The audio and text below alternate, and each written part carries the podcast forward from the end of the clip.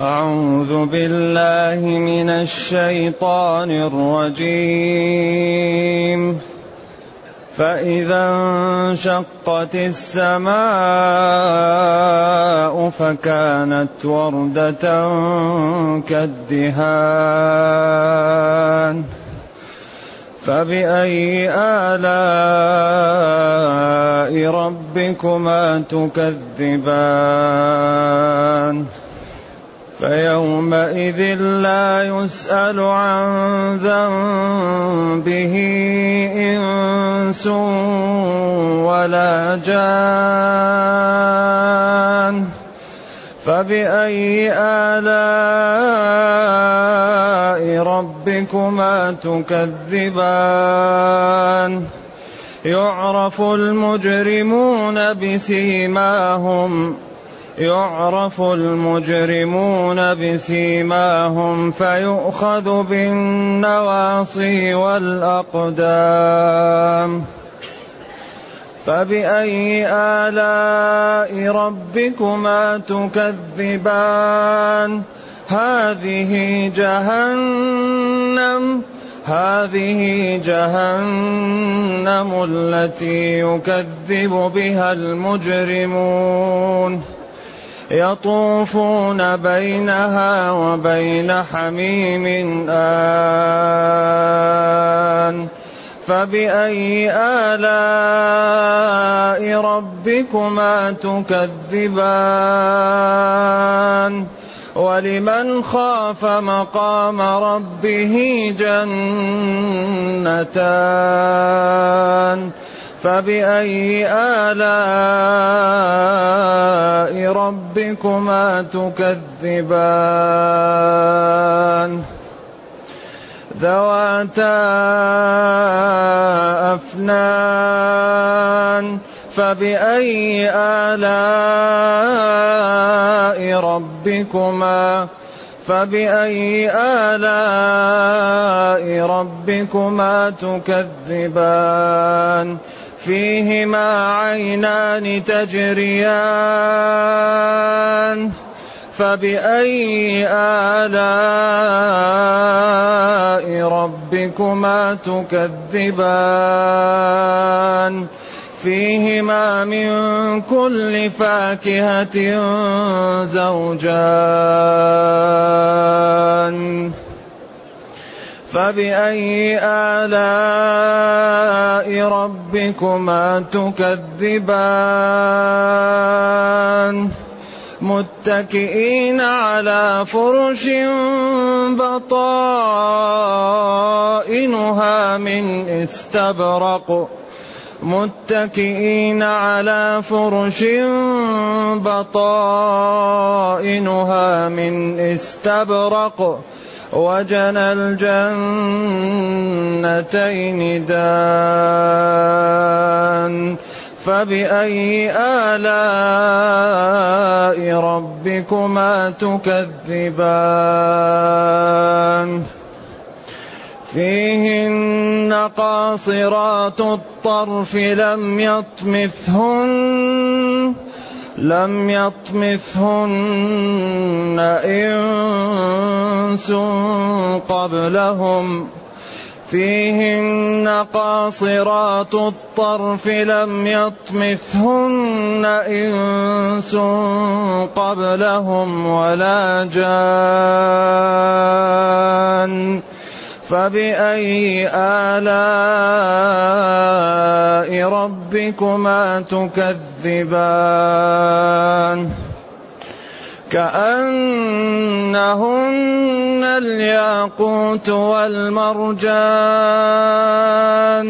فبأي آلاء ربكما؟ فبأي آلاء ربكما تكذبان؟ هل جزاء الإحسان إلا الإحسان؟ فبأي آلاء ربكما؟ فبأي آلاء ربكما تكذبان؟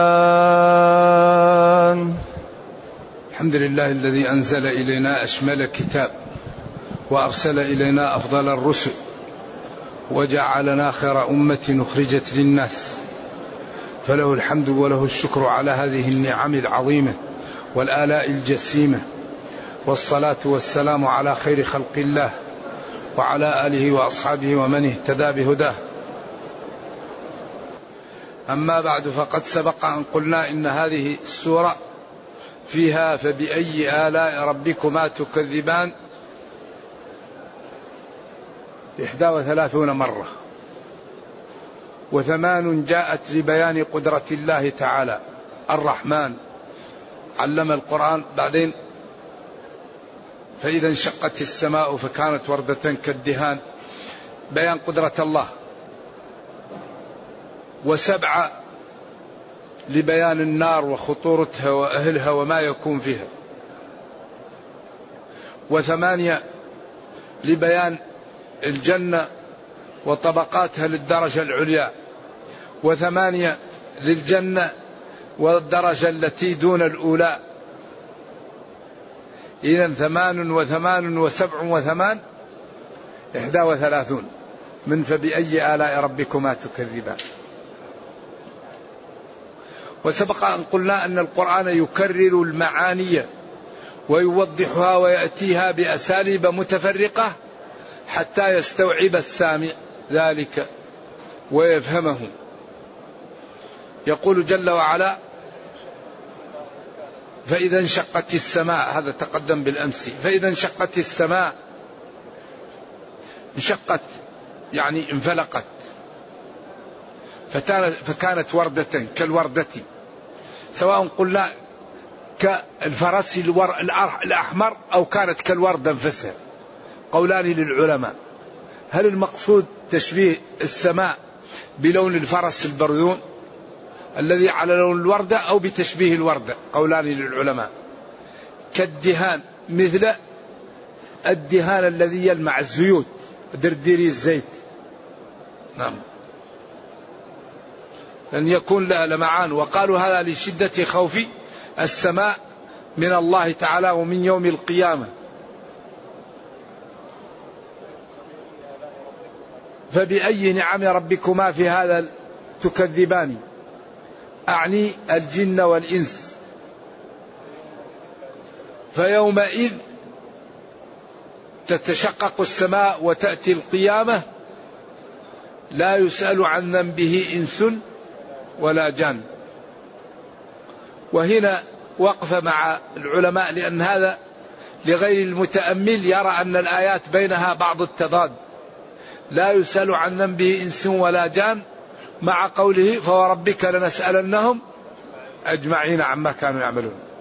لذلك قال بعض العلماء لا يحتاج في هذا الموقف سؤال لأن كل واحد كتاب معه والسماه في وجوهه سماهم في وجوههم. المتقون وجوههم مشرقة عليها النضارة والجمال والحسن. والمجرمون وجوههم مكفهرة عليها غبرة ترهقها قترة. إذا ما يحتاج أن يسأل كل واحد سيماه في وجهه. هؤلاء محجلون من آثار الوضوء وجوههم كالبدر وهؤلاء وجوههم كالحة عابسة سود زرق العيون. يعني أبشع صورة نرجو الله السلام والعافية. وقيل لا يسألون في أماكن ويسألون في أماكن أخرى. وقيل لا يسألون سؤال من يريد أن يصل إلى علم وإنما يسألون سؤال تعذيب وتوبيخ وتقريع. فبأي نعم ربكما أيها الإنس والجن تكذبان؟ وهي نعم كثيرة. ولذلك ورد عن الجن في أثر ليس بالقوي ولا بشيء من آلاء ربنا نكذب. نعم. يعرف يعرف المجرمون بسماهم هنا بني الفعل للمجهول يعرف الملائكة المجرمين بعلاماتهم الفارقة عن المتقين. إذا الملائكة تأتي وتحاول أن تدفعهم للنار. وتسحبهم على وجوههم وتدعهم وجهنم تحاول أن تلتهمهم عياذا بالله. لها سبعة أبواب. لها شهيق وزفير. نرجو الله السلام والعافية. يعرف المجرمون ويعرف الملائكة وأهل المحشر المجرمون المجرمين بعلاماتهم.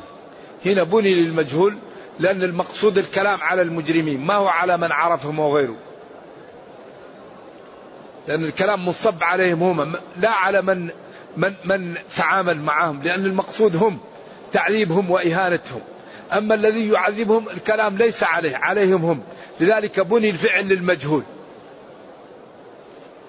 بسيماهم بعلاماتهم وبأماراتهم. فيؤخذ بالنواصي والأقدام.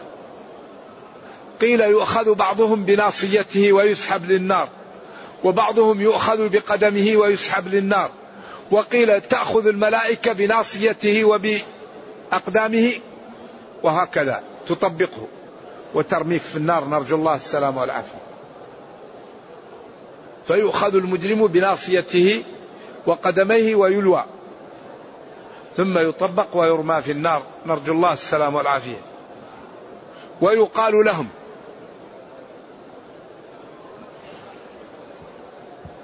هذه جهنم. يقال لهؤلاء هذه جهنم التي كنتم التي يكذب بها المجرمون. المجرمون لا يكذب لا يصدقون بالجنة ولا بالنار ولا بالملائكة ولا بنعيم القبر ولا بعذابه ولا ولا يصدقون بأن فيه سماء المجرمون الملحدون لا يصدقون إلا بما يروه الذي لا يرى ما يصدق به.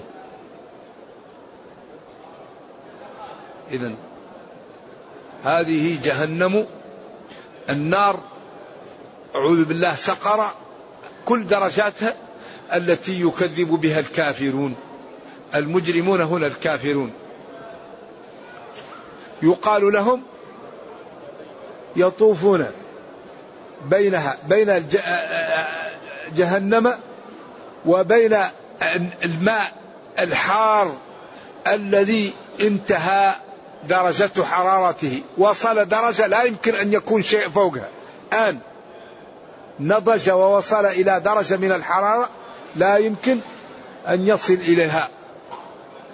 آخر درجة في الغليان.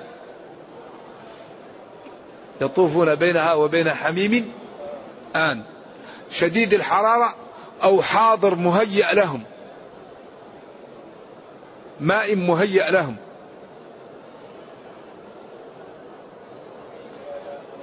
فبأي نعم ربكما أيها الإنس والجن تكذبان؟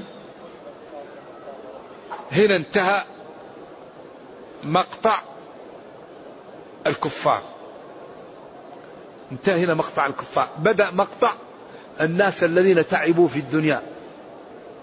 نهوا النفس عن الهوى. تعبوا في الصلاة في الليل. تعبوا بالعطش في النهار. بذلوا أموالهم. بذلوا أوقاتهم. بذلوا جاههم. كتموا غيظهم. تغاضوا عن إخوانهم. تركوا شهواتهم. لأجل ربهم. ولمن خاف مقام ربه جنتان. ولمن وللذي خاف القيام بين يدي الله ومحاسبته جنتان.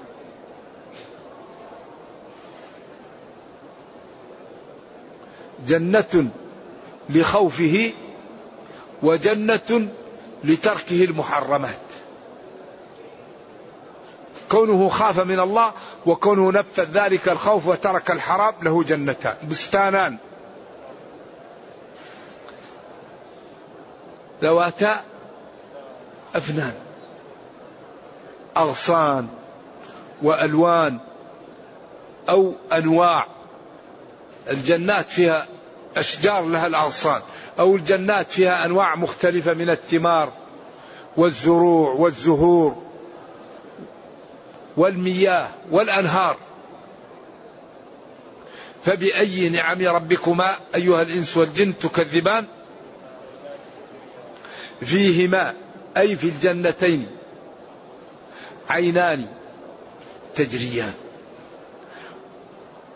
الدرجة اللي بعد هذا قال نضاختان تنضخ أما هذه تجري إذا هذه الطبقة فوق هؤلاء كان صومهم أكثر وقيامهم أكثر ويقينهم أكثر وصبرهم أكثر وتضحيتهم أكثر فنالوا أكثر ولذلك كل واحد يحصل على قدر إيش؟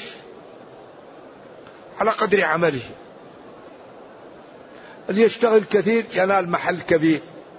اللي يشتغل قليل ينال إيش؟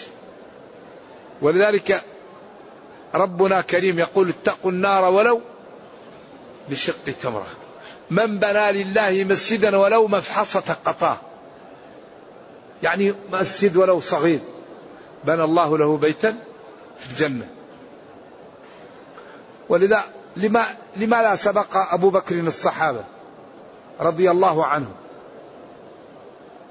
سبقهم بالعمل. كان يعطي ماله كله. أول من آمن. كان لا ينال لا يريد إلا الدين. لذلك ما سابق أحد في الخير. أبو بكر إلا سبق أبا بكر إلا سبقه أبو بكر.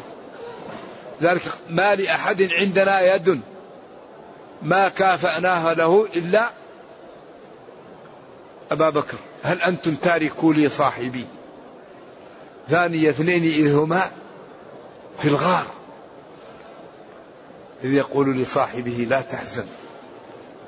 وسيجنبها الأتقى الذي يؤتي ماله يتزكى وما لأحد عنده من نعمة تجزى. إذا لذلك بذل فأصبح أفضل الناس بعد الرسل. ما كان كثير من الناس يعرف أبا بكر إلا عند ما انتقل النبي صلى الله عليه وسلم إلى الرفيق الأعلى. أبو بكر عمر وعلي هو جاء وقال بأبي أنت وأمي مت الموت التي كتب الله لك. ورقع على المنبر. قال الصحابة كأننا لم نسمع الآية. إذا بالبذل يرتفع المسلم. وبالنوم والكسل وعدم العمل ينخفض المسلم. كل شيء بالعمل. لولا المشقة ساد الناس كلهم. الجود يفقر والإقدام قتال. إن السيادة فاعلمن مشقة. لولا صعوبتها لساد الأرذل. ما كل من طلب السيادة نالها ما نالها إلا الكريم المفضل. إن السيادة في اثنتين. فلا تكن يا ابن المشايخ فيهما بالزاهدين حمل المشقة واحتمال أذى الورى. حمل المشقة واحتمال أذى الورى. ليس المشمر للعلا كالقاعد. قل للذي طلب العلا بسواهما. هيهات تضرب في حديد بارد. ما في؟ ما فيه السيادة ما فيه الفضل إلا بحمل المشقة واحتمال أذى الورى واحد مريض تعالجه. واحد مظلوم ترفع عنه المظلمة. واحد محتاج تزيل كربته. حمل المشقة المشاق واحتمال واحد يجيك ويظلمك قل له سامحك الله. يا ذيك يتسلط عليك ويسبك بدون شيء. قل له سامحك الله. احتمال أذى الورى. هذا الذي يميز الناس. ولذلك هذه الجنة ماذا قال؟ قال فيها أول شيء أول آية فيها ولمن خاف مقام ربه جنتان خاف هذا اليوم فبذل من ماله من وقته من جاهه من عرضه من راحته. بذل خاف. خاف يوم القيامة فبذل. ذلك الذي يمايز الناس البذل. الإنسان ماذا؟ دم ولحم. الذي يميز الناس الفضل بذل. ولذلك خير الناس أنفعهم للناس. لذلك كان نبينا صلى الله عليه وسلم أكثر الناس نفعا للناس. لا يأتيه أحد يريد شيئا إلا أعطاه إياه. ولا يكافئ من أحد شيئا. لا يغضب إلا لله.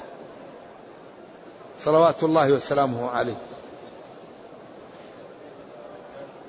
فيهما أي في الجنتين عينان تجريان. تجري. تجري. بالماء. وبما يريد. وبالعسل. وباللبن وبالخمر كل ما يريد. لذلك فيها أنهار من ماء غير آسن وأنهار من لبن لم يتغير طعمه وأنهار من خمر لذة للشاربين وأنهار من عسل مصفى ولهم فيها من كل الثمرات ومغفرة من ربهم. هذا يساوي كمن هو خالد في النار وسقوا ماء حميما فقطع معاهم هذا يتكرر. ويعاد حتى يكون كل واحد على بصيرة من أمره. ما يبقى واحد يقول أنا ما فهمت أنا ما استوعبت أنا ما أدركت. فيهما أي في الجنتين من كل فاكهة زوجان صنفان كل فاكهة. أحمر أخضر أبيض أصفر ألوان وأشكال. كل فاكهة فيها أنواع منها زوجان فبأي نعم ربكما أيها الإنس والجن تكذبان. هؤلاء في الجنة متكئين. الاتكاء هو الاعتماد على الطرف هكذا يتكي جلسة المتفضل المستريح نعم. على رفرف على فروش جمع فراش. بطائنها من استبرق. قال العلماء إذا كان البطانة من الاستبرق ما لا يكون الظاهر؟ يكون من الزبرجد أو يكون من الياقوت أو يكون من شيء لا يعلمه إلا الله فيها ما تشتهيه الأنفس. ما يمكن أن يوصف. إذا كان الباطن التحت بطائنها من استبرق فكيف يكون العلى؟ ما لا يكون. الباطن من الاستبرق هذا اللي تحت. طيب ما لا يكون اللي فوق؟ من الزبرجد أو من الياقوت أو من ماذا. شيء لا يمكن أن يوصف. وجنى الجنتين. دان. يأتيك. تريد فاكهة أنت جالس تأتيك. تريدها أنت نايم تأتيك. تريدها أنت واقف تأتيك. يدنو منك على قدر حاجتك. كيف؟ الله لا يسأل عما يفعل. وإن أردت أن يأتوك الولدان يصبوا لك. ويدنوا لك يأتيك اللي تحب. تحب من يخدمك يخدمك. تحب أن يأتيك الفاكهة يأتيك الغصن وتأخذ حاجتك ويرجع. شيء لا يوصف. وجنى الجنتين دان قريب منك على قدر حاجتك. واقف جالس نايم متكئ. فبأي نعم ربكما تكذبان أيها الإنس والجن؟ فيهن. هنا أي في الجنان. جنتان وجنتان أصبح أصبحت الجنان أربعة. فيهن أي في هذه الجنان. قاصرات الطرف. قاصرات الطرف. تعبير عن حبها لزوجها وتعلقها به وعدم انصرافها لغيره. وهذا يكمل المتعة. لأن إذا كانت زوجة الرجل لها تعلق بغيره هذا ينغص العشرة ويأتي بالغيرة للرجل. قاصرات الطرف تعبير عن لا حاجة لهن إلا في أزواجهن. فهي طرفها وحاجتها في زوجها فقط. لم يطمثن. إنس قبلهم ولا جان. اختلفوا في هذا التعبير. فبعضهم قال لم يطمثن لم يطأهن. وبعضهم قال لم لم يقربهن. وبعضهم قال إنها لا زالت على بكارتها فلم تفتض على ما زالت بكر. والطمث هو ما يأتي من المرأة في أول إتيان الرجل لها. يقال الافتضاد وهذا هو الراجح وبعضهم قال هو تعبير عن الجماع وهنا وقف مع الجن وأنهم يدخلون الجنة. ومن الغريب أن بعض العلماء قالوا إن الجن لا يدخلون الجنة. وما دام من الجن مسلمين ومن الإنس مسلمين ما بال الجن لا يدخلون الجنة؟ وهذا يدل على أنهم إيش؟ يدخلون الجنة. وذلك لم يطمثن إنس أي الإنسية ولا جان أي الجن الجنية. ويكون هذا أقوى. أما تزويج الانسي للجنية فهذا كلام لا يثبت منه شيء. وتثبيت وتزويج الجن للإنس هذه أمور كلام لا يثبت منها شيء. وإنما هو كلام. أما عند المحك لا يعرف هذا. ولكن قالوا إن الرجل إذا أتى أهله ولم يذكر الله ولم يقل الدعاء قالوا إن العضو يأتيه الشيطان ويكون عليه وعند ذلك يكون هذا المقصود إيش؟ بطمث الجن كما أنه إذا أراد أن يأكل أكله ولم يسم الله شاركه فيه الجني هذا قول من الأقوال. والتعبير أن هؤلاء الأزواج طاهرات مهيئات لم يقربهن أحد وهن مهيئات لأزواجهن. وهذا من تمام النعمة ومن تمام الإكرام. ومن تمام المتعة. نعم. فبأي نعم ربكما تكذبان أيها الإنس والجن؟ كأنهن. الله أكبر. كأنهن هؤلاء الأزواج الياقوت. الياقوت قيل الكبير منش من الجواهر والمرجان الصغير. وقيل إن الواحدة منهم تلبس اللباس ولكن إذا لبسته يرى مخ ساقها لصفائها وجمالها وكثرة لمعانها كما أن هذا الياقوت إذا وضعت فيه السلك ترى السلك من وراء الياقوت لجماله ولمعانه كأنهن الياقوت والمرجان فبأي آلاء ربكما تكذبان؟ ثم قال جل وعلا هل جزاء الإحسان إلا الإحسان؟ من أحسن وعبد ربه على إخلاص ومراقبه واجتهاد وترك المحرمات على خوف من ربه وامتثال لأمره. هل هذا يترك؟ هذا هو الذي يحسن. من أحسن في عبادته وفي طاعته لربه ربه يحسن عليه ويعطيه المنازل العالية وحور العين ويعطيه كل ما يريد. هل جزاء الإحسان؟ إلا الإحسان. إذا جزاء من أطاع ربه الجنة. جزاء من استقام أن يجعل له منفذ من كل ضيق. جزاء من كغم غيظه الله تعالى يغفر له في وقت الحاجة جزاء من ستر على مسلم ستره الله. جزاء من بذل الله يبذله هل جزاء الإحسان؟ إلا الإحسان. نرجو الله جل وعلا أن يجعلنا من المحسنين. اللهم أرنا الحق حقا وارزقنا اتباعه وأرنا الباطل باطلا. وارزقنا اجتنابه وأن لا تجعل الأمر ملتبسا علينا فنضل. اللهم ربنا أتنا في الدنيا حسنة وفي الآخرة حسنة وقنا عذاب النار. اللهم اختم بالسعادة آجالنا واقرم بالعافية غدونا وآصالنا واجعل إلى جنتك مصيرنا ومآلنا. سبحان ربك رب العزة عما يصفون سلام على المرسلين والحمد لله رب العالمين. وصلى الله وسلم وبارك على نبينا محمد وعلى آله وصحبه.